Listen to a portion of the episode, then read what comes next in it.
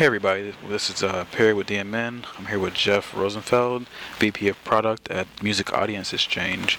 Very interesting topic today. I want Jeff to go ahead and take it away because this is really cool stuff. Jeff, tell me about what you guys do, and we'll get more into the marketing a bit later. All right, thanks, Perry. So we pair up brands with music artists for advertising campaigns, and it's a way for emerging music artists to get their music heard. And it allows for brands to reach fans in an authentic way. So, one thing we noticed is that, music is a passion point for a lot of people. And we've done some studies around this, but ultimately, so the premise is that people feel really engaged with music, something that they are sort of central to their identity. So, as a brand, if you can reach consumers through music, it's a really powerful way to connect with them. Gotcha. So, is it like kind of an influencer marketing type of thing then? So, it's not exactly influencer marketing. So the way influencer marketing generally works is you've got an influencer, they have an audience, the influencer, let's say, references your brand, and you reach that influencer's audience. What we do is we find artists who are likely to connect with the types of consumers a brand wants to reach. And then what we do is we create an ad campaign that features the artist. So it's not an ad about the product, but it's an ad that features the artist and is about them. And then what we do is we put money behind a multi-channel advertising campaign, so that we're reaching fans everywhere from radio, Pandora, Facebook, YouTube. We create custom video creative, and so. It kind of differs from influencer marketing in that influencer marketing is just trying to sort of organically reach the existing audience, whereas we're trying to get that artist heard and expand their fan base. Gotcha. Okay, so can we get a little bit more into the details of how music is a good metric for this? How do you guys find like the connection between the music and the products, and why music? Yes, we take a very data-centric approach. So we have an entire sort of data science model that looks at how consumer attributes map onto taste in music. So people's taste in music strongly correlates with a lot of other factors about them. So if you think about sort of like the clothing people wear, it's sort of a signal about who you are and your identity, music is sort of the same thing. So what we do is we built up this database of tens of thousands of fans and their taste in music, as well as a bunch of attributes like consumer behavior, their demographic attributes, their psychographic attributes like do they like to go out, are they introverted, that sort of thing. And so then what we're able to do is take a custom profile that a brand brings us and say, all right, here's the type of music and the types of artists that are going to correlate with that audience. So there's a couple tools that we've built. The first one is our genre matching engine. And so it takes all of that data, and it's got a list of over 700 genres that we've got built up and over 200 consumer attributes. And it spits out, here are the different types of genres that might connect with that audience and how they fit on a number of different dimensions. So, for example, on if it's a quick service restaurant company, how likely are they to eat, fast food? Also, things like, if it's on dimensions of, demographics and so on. So we can then, once we have a genre, we can look at what artists might be a good fit.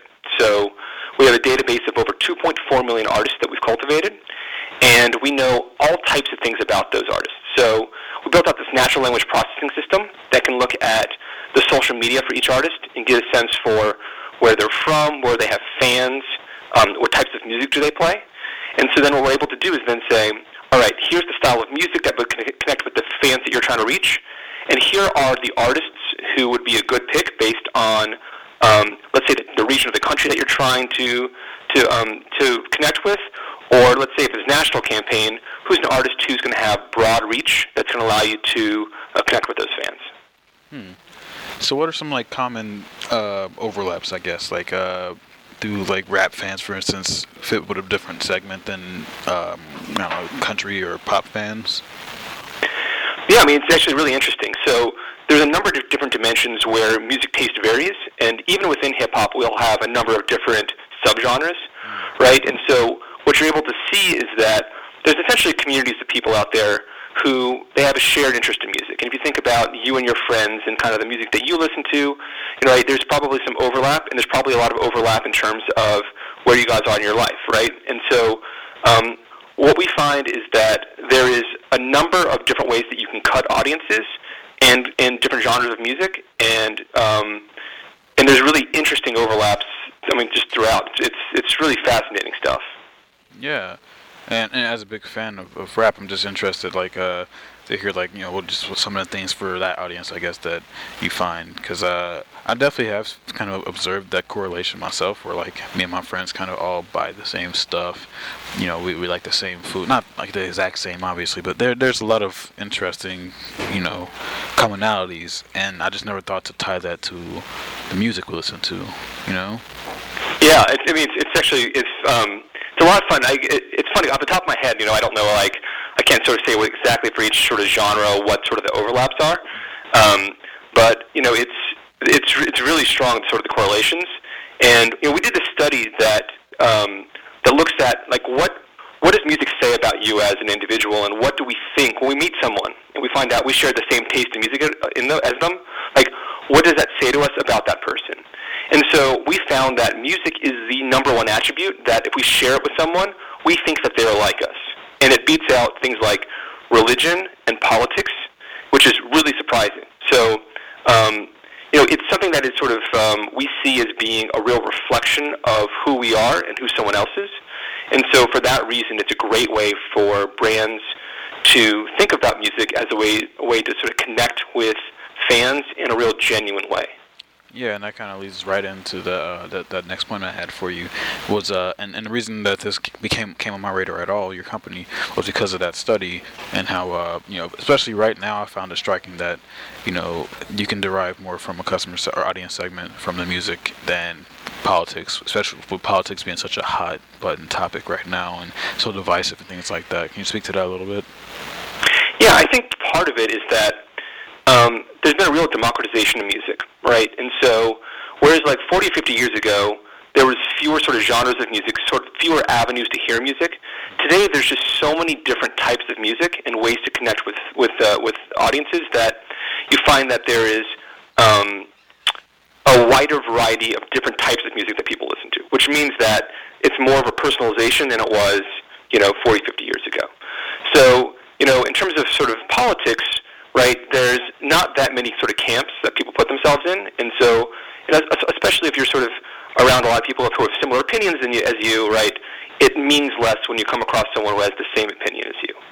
Whereas with music, because there are so many different genres of music, you know, it changes over time. There's different sort of cohorts. So, for example, like hip-hop 10 years ago, right, it's a different sort of group of artists than, you know, hip-hop today, right? And so when you find someone who likes the same types of artists that you do, right, it's a real signal that, hey, this person shares experiences with me, and they have a lot in common with me in a way that isn't true for things that are more shared, like religion and politics, where there's, I think, fewer, sort of maybe less public discussion about them, and as well as, you know, fewer sort of categories available for where people place themselves. Yeah, excuse me. Yeah, because like you said, like music is a big part of curation these days. Curation is a big part of it. You know, me and my friends, for instance, are really big into digging for like new music and like kind of unheard stuff. So yeah, I'm super excited when I found somebody who knows an artist that I know a lot of people don't know. And yeah. Yeah, it feels great, you know. Like, it's definitely a different conversation than like politics, which is, you know, and at least in New York, a lot of people were kind of more liberal-minded, so it's kind of like expected in a way that you would be lean one way or the other. But music is just way different, way different. And that experience that you just talked about, where you and your friends like find an artist early, and it's like something that you share. Mm-hmm. And that's actually sort of the premise behind what we're doing, because we're helping these emerging music artists, right? We're helping them gain that audience where people are discovering those artists for the first time, and it's the brand that's ultimately responsible for bringing that artist to that fan's attention, right? And so the brand doesn't become sort of something like it gets in the way of your connection with music. It's what's facilitating it. And so we've seen really high engagement rates with our campaigns because it's really all of those fans discovering potentially their favorite artists for the first time, and it's the brand is responsible. Very cool, man. Very, very cool stuff. Some of the coolest I've heard in a long time, actually. Thanks. Well, Jeff, I think that'll do it for me, man. Guys, you know where to find them. Is it musicaudienceexchange.com, I'm guessing? Yeah, that's right. Yeah, look into that, and just as a marketer, it's probably worth looking at music as an attribute at this point, because there's a lot of personalization there. I think this is really interesting. I'm a huge fan of music, so yeah. Thanks again, Jeff. Really appreciate it. All right, thank you.